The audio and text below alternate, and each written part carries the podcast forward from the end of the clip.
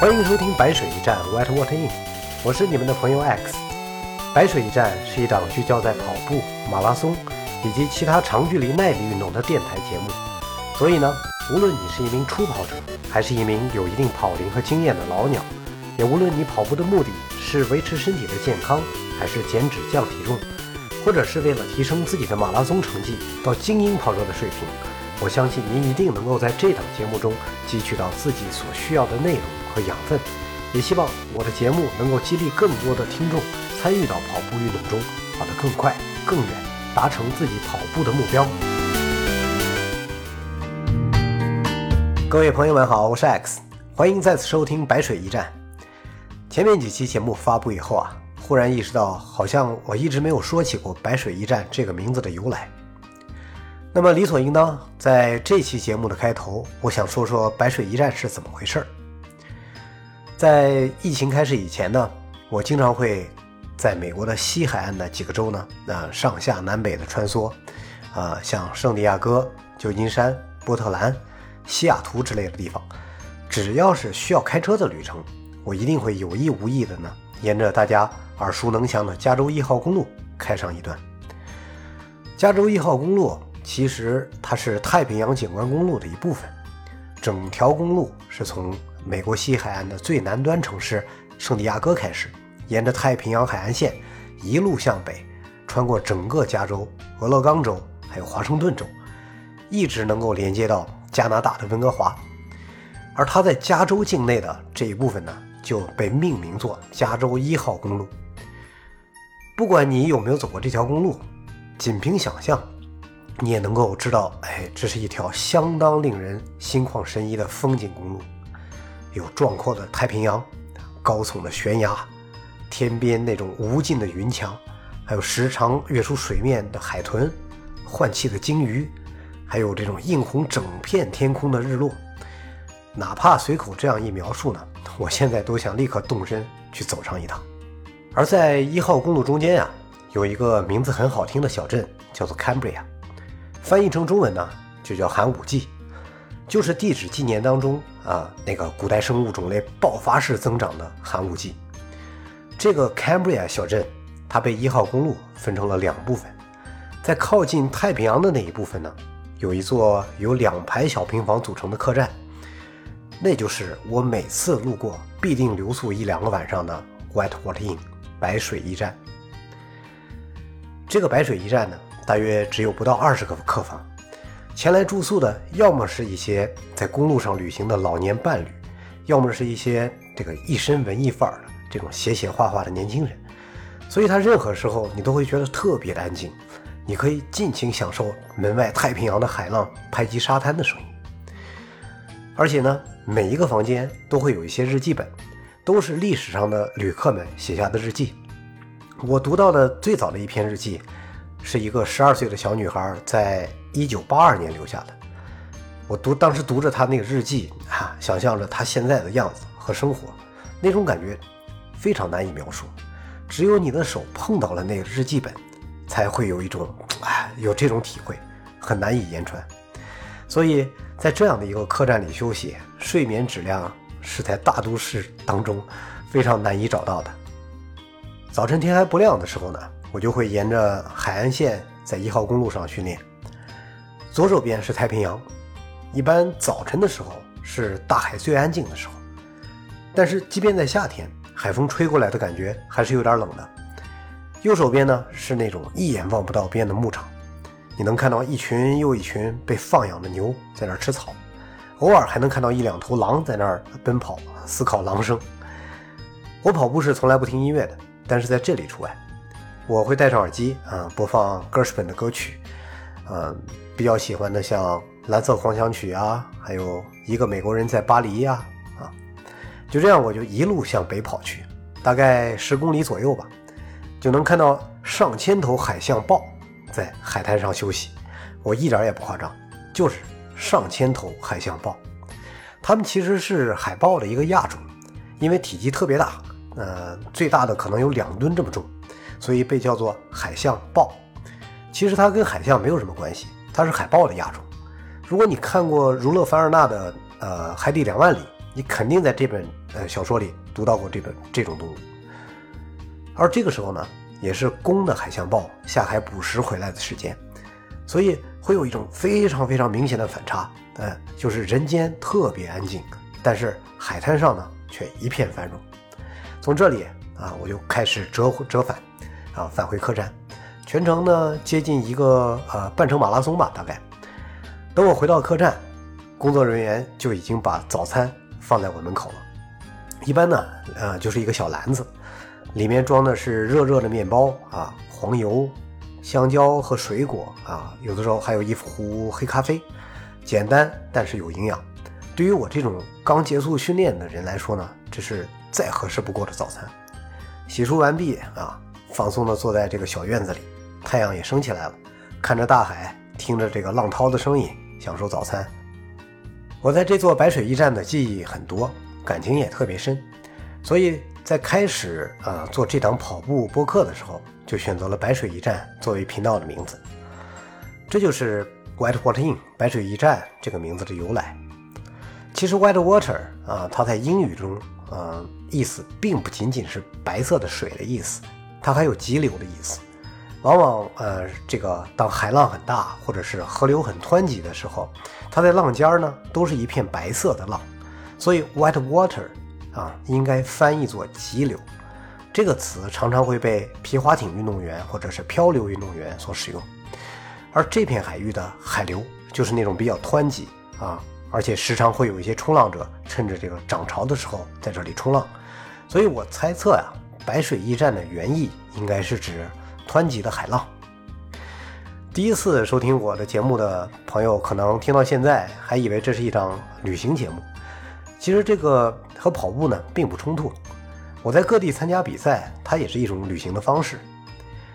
在这个白水驿站北边大约五十公里的路段，叫做 Big Sur 国家森林，在那儿啊，到处都是那种高耸的红杉树。那儿那儿呢，就是著名的啊 Big Sur 马拉松赛的举办地。最经典的一段赛道呢，便是穿过有一座叫做 Big Spy 的大桥。整个大桥跨过了一个一百多米的高的峡谷，桥底下呢是那种惊涛拍岸，桥上呢是崇山峻岭。而 Big Sur 马拉松这个它的奖牌的设计也是非常特别的，我曾经获得过一块，就是 Big Sur 海岸线上那种啊贝壳的形状，可以说是众多马拉松奖牌设计中独一无二的一个。以后有机会我再会深入的去聊聊 Big Sur 马拉松。还有其他我曾经参加过的一些啊比较独特的这种马拉松赛。好啊，我们现在回到跑步的话题。每个跑者呢都有自己跑步的原因和目的，但是很少会有人想一个问题：练习马拉松或者练习长跑到底练的是什么？我并不是想要讨论啊我们为什么要跑步之类的话题，那属于跑步哲学家的事情。而今天我们想探讨的事情呢是关于人体。和啊运动运动生理学范畴内的事情，你在跑步当中到底练的是什么？你的身体正在发生怎样的变化？如何让这种变化呢向好的方向啊有效率的发展？有些人跑步啊，他是为了减肥啊，恢复身体健康。呃，有些人呢，呃，为了纯粹的爱好。啊，有些人呢，呃，也可能把跑步当做一种获取幸福生活的手段啊。这些都属于主观上的训练目标，而客观层面的目标呢，无非就两条：一是要跑得更久，跑得更远；二是以更快的速度跑得更久、更远。尽管跑者们有不同的训练方法和手段，但是在这个共同目标的驱使下呢，跑者的身体内部发生的变化是一样的。你的有氧代谢能力会得到提高，这里包括你的肺活量的增长。心脏能力的提高，啊，红细胞和它内部的血红蛋白这种携氧能力的提升，呃，此外呢，你的身体还逐渐去学会如何燃烧更多的脂肪，啊，为你的肌肉去提供能量。那么对于减肥跑者来讲，他们的体脂会下降的更快，跑步的距离和时间也就会更长。而对于追求马拉松成绩的人来讲呢，身体高效的去利用脂肪功能。会让他们的在呃在更高的配速下推迟疲劳的出现，推迟甚至避免马拉松当中所谓的撞墙现象。所以，无论你的跑步目的，你的主观目的是什么，只要你想清楚长跑或者马拉松到底在练什么，你的身体一定会向一个正向的趋势发生变化。那么，长跑和马拉松训练到底训练的是什么呢？啊，我先说结论。第一，长跑训练它是让你学会最大化利用自己的肌肉纤维。第二，它是通过训练来提升你对氧气的摄入、运载和利用能力。第三，它是训练你最大化去燃烧自己的脂肪、利用脂肪的能力。在运动领域呢，肌肉系统它是王道。心脏肌啊，它让你的心脏去跳动；平滑肌啊，它负责你的吞咽，还有推动食物的前进；而骨骼肌负责的就是生理运动。是骨骼肌让跑步成为了可能，因为呢，因为骨骼肌啊，它既负责产生生理运动，又是它又是主要的这个能量的存储的地方。这些能量呢，有百分之八十它是以糖原的形式存储在骨骼肌当中。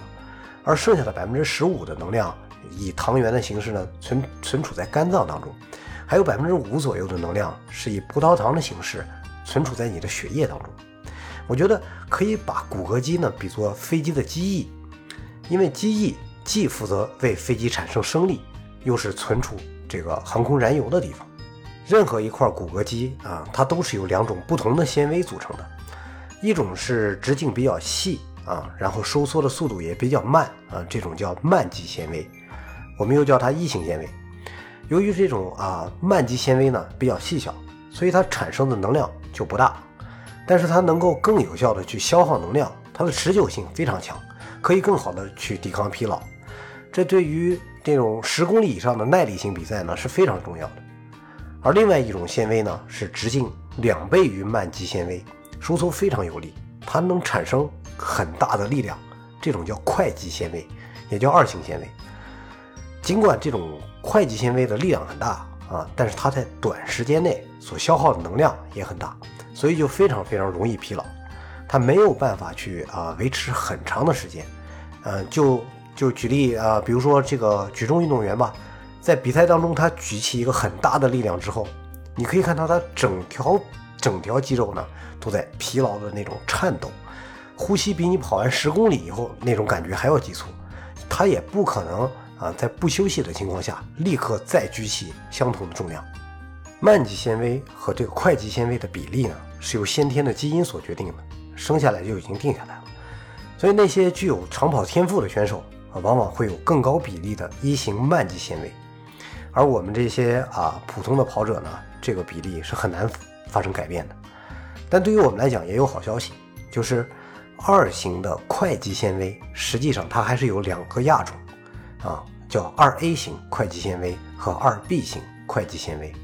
其中呢，这个二 A 型的纤维呢，更类似于一型慢肌纤维，它的力量不如其他的快肌纤维那么大，但是它和慢肌纤纤维呢有相似的地方，它可以支撑持久的运动，而不容易那么的疲劳。而二 B 型纤维呢？二 B 型的这个快肌纤维，它力量是极大的，很快就会疲劳，属于快肌纤维中的快肌纤维。目前的这个生理学呢，并没有发现一型慢慢肌纤维和二型快肌纤维之间它可以发生转换，但是有实际的这种证明显示呢，只要经过一定的训练，二 B 型快肌纤维它是可以转换成二 A 型。快肌纤维的，从而给你的身体增加更多这种可以抗疲劳、支撑耐力运动的这种肌肉纤维。所以你看啊，当你清楚地认识到人体的这种生理特征的时候，你就可以更明智地去进行长跑训练。那么，如何才能够将更多的二 B 型快肌纤维转换成接近于慢肌纤维的二 A 型快肌纤维呢？你想象一下这个场景。当你从这种静止状态下达到高速奔跑的状态，是不是有这个几秒钟的这个加速的过程？这是因为你的神经元它首先激活的是慢肌纤维，直到你的速度增加到一定程度，或者是遇到了一个山坡产生了极大的这种阻力，啊，再或者是你跑了足够长的距离，让你的这个慢肌纤维已经筋疲力尽了，这个时候你的快肌纤维才会被激活。那这里就包含了二 A 型和二 B 型这两种快肌纤维。那你明白了这个道理以后呢，你就可以通过间歇性的这种高速奔跑的方式，跑山坡的方式，或者是通过这种长距离的适度有氧跑的方式呢，去让你的二 A 型肌肉纤维得到训练和加强，更好的去支撑你能够以更快的配速去完成耐力运动。当你的这个慢肌纤维在马拉松的前半程已经非常疲劳的状况下啊，你的二 A 型快肌纤维呢就可以帮助你在马拉松的后半程维持一个非常稳定的速度，一直到达终点。这就是我之前说的啊，最大化利用自己肌肉纤维的能力。那么下面说的是训练自己对氧气的摄入、运载和吸收的能力。我们人类和大多数的动物呢，都是无法离开氧气去生存的。没有氧气的参与，我们的细胞呢就无法代谢，无法发生化学反应。那这种情况下，细胞就会死亡。有一些细胞呢，它是为了适应这种缺氧的环境，所以它自我发生了变异。但是这种变异对我们人类来讲，恐怕不是什么好事儿，因为这种变异产生的细胞就是癌细胞。而在耐力运动项目当中呢？我们需要更多的氧气去参与代谢，呃，这个时候大家可以去复习一下初中的生物课。这个在细胞内呢，有一种结构叫做线粒体。耐力运动它所需要的这种有氧代谢就发生在线粒体当中。有氧代谢产生的 ATP 三磷酸腺苷，而这个 ATP 三磷酸腺苷就是给你身体功能的最小能量单位。那么你从外界吸收、运载并且利用的氧气越多，也就意味着你的细胞在有氧代谢中产生的能量越多，也就越能支持你进行更久的这种耐力运动。我们对氧气的摄入量呢，是取决于自己的肺活量；对氧气的这种运载能力呢，是取决于我们心脏的泵血能力啊，我们血液中的啊红细胞跟氧气的结合能力。那现在如果你把红细胞想象成一个携带着氧气分子的小汽车，那你的血管粗细啊，还有你血管内部是否有阻塞，它就相当于啊这个道路的宽阔程度，还有障碍物的多少。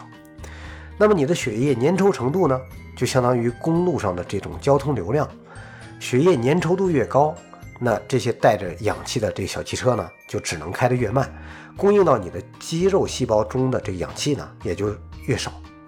而且呢，这些红细胞啊，当这些红细胞到达终点的时候，它是进入到更细小的这个呃肌肉毛细血管当中。那么红细胞的体积大小，它也会影响氧气被我们吸收利用的百分比。那么呃，你的身体所能摄入、运载并且被吸收利用的氧气的最大量，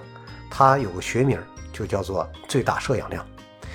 最大摄氧量，它直接影响。你在耐力运动当中的表现和成绩，呃，那如果现在我把你整个人都比作一辆汽车的话，那么最大摄氧量其实就是你的发动机排量。所以在长跑训练过程中呢，你的肺活量毋庸置疑的会发生变化，